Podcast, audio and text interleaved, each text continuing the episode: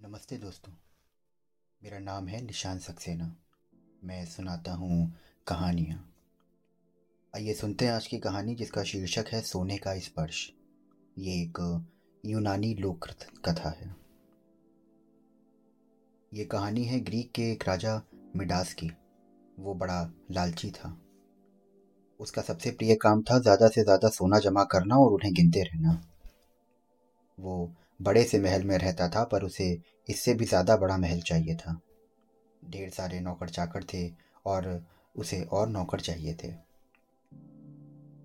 उसकी एक प्यारी सी बेटी थी, जिससे वो सबसे ज़्यादा प्यार करता था। उसके महल के आगे एक सुंदर सा बगीचा था।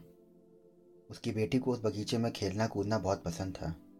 सुंदर सुंदर फल फूल उसे बड़े अच्छे लगते थे। पर मिडास जब भी उन्हें ये देखता तो वो ये सोचता कि अगर ये सब सोने के होते तो कितना अच्छा होता।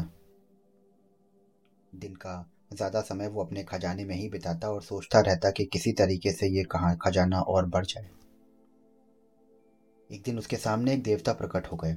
उन्होंने पूछा, मिडास, इतना सब कुछ है तो तुम्हारे पास फिर भी तुम दुखी क्यों रहते हो? मिडास ने हाथ जोड़कर कहा, क्योंकि मैं और ज़्यादा पाना चाहता हूँ।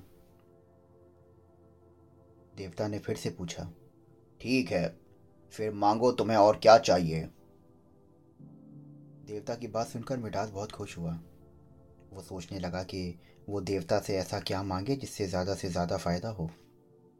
थोड़ी देर बाद दिमाग की घोड़े दौड़ाने पर वो बोला, मुझे तो बहुत ज़्यादा चाहिए। क्या ऐसा हो सकता है कि मैं जिस सामान को छूं वो सोने में तब्दील हो जाए? देवता ने उससे कहा कि, बिल्कुल हो सकता है। अगर तुम यही चाहते हो तो ठीक है। कल सुबह जब तुम सोकर उठोगे और उसके बाद जो भी स्पर्श करोगे, वो सोने में बदल जाएगा। ये कहकर देवता गायब हो गए। मिडास को अपने कानों पर अभी भी जो उसने देखा, वो यकीन ना हो रहा था। एक देवता उसे इतना बड़ा वरदान देकर गए थे और उसे ये देखने की बड़ी उत्तेजना हो रही थी। उसे तो उस पूरी रात नींद ही ना आई। उसे लग रहा था कि कब सवेरा हो और हर चीज़ को छू छू कर सोने का बना दे। सोने का महल, सोने का बगीचा, सब कुछ। चारों तरफ़ सोना ही सोना होगा और वो दुनिया का सबसे अमीर आदमी बन जाएगा। बहुत देर तक ये सब सपने बुनने के बाद में उसे आखिरकार नींद आ गई। सुबह जैसे ही उसकी आँख खुली, उसे देवता की बात याद आई। वो उठने लगा तो उसका पलंग सोने का बन गया। ये देखकर तो वो खुशी से उछल पड़ा। वो दौड़ दौड़ कर अपने कमरे में रखी हर चीज़ को छूने लगा और पल भर में ही हर चीज़ सोने में बदलकर जगमगाने लगी। वो तो पागल हो गया। उसका पूरा महल सोने का हो गया और वो खुशी से ठाके लगाने लगा। मैं बन गया दुनिया का सबसे अमीर आदमी। फिर बगीचे की ओर दौड़ा और वहाँ पर भी उसने सारे फूल, पत्ते, पेड़ सब सोने का बना दिया। वो इतना भागा दौड़ी में लगा हुआ था कि अब उसे तेज भूखने लगने लगी। वो महल के अंदर खाना खाने के लिए दौड़ा और खाने की मेज पर अंगूर रखे हुए थे। जैसे ही उसने वो अंगूर अपने मुँह में डाला तो वो सोने का बन गया। उसके दांत टूटते टूटते बचे। अब वो कुछ भी खाने की कोशिश करता तो वो सोने में बदल जाता।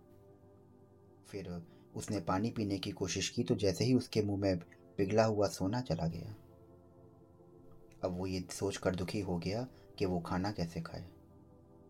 तभी बाहर से उसकी बेटी रोती हुई आई। पिताजी मेरा प्यारा सुंदर बगीचा पूरा बर्बाद हो गया।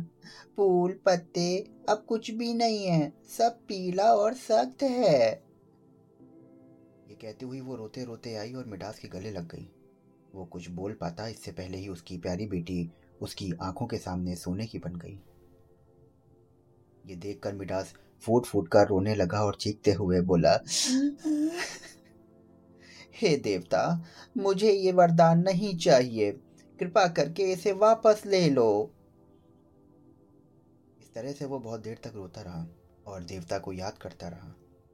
देवता फिर उसके सामने प्रकट हुए और उसके महल के पास जाकर बोले कि तुम अपने नदी में जाके नहा लो और उस वक्त ये वरदान तुम्हारे पास से ख़त्म हो जाएगा। वो ऐसे ही गया और जाके उसने पूरे शरीर को अच्छे तरीके से नहलाया। वापस आने पर वो, उसने देखा कि सब कुछ पहले जैसा हो गया है। उसकी जीती जागती बेटी उसे अंदर से आती नज़र आई। उसकी आँखों में खुशी के आँसू आ गए। उसने सबक सीख लिया था कि लालच बहुत बुरी बला है, और ये भी कि रंग बिरंगी दुनिया और प्यार सोने से अधिक मूल्यवान नहीं है। तो दोस्तों, ये थी आज की कहानी। आशा करता हूँ कि आपको ये कहानी बहुत पसंद आई होगी। तो रोज़ ऐसी ही कहानियाँ सुनने के लिए हमारे चैनल को फॉलो करिए, सब्सक्राइब करिए, और स्टार रेटिंग देना बिल्कुल मत भूलिए। कल फिर मिलता हूँ एक नई कहानी के साथ में, तब तक के लिए शुक्रिया।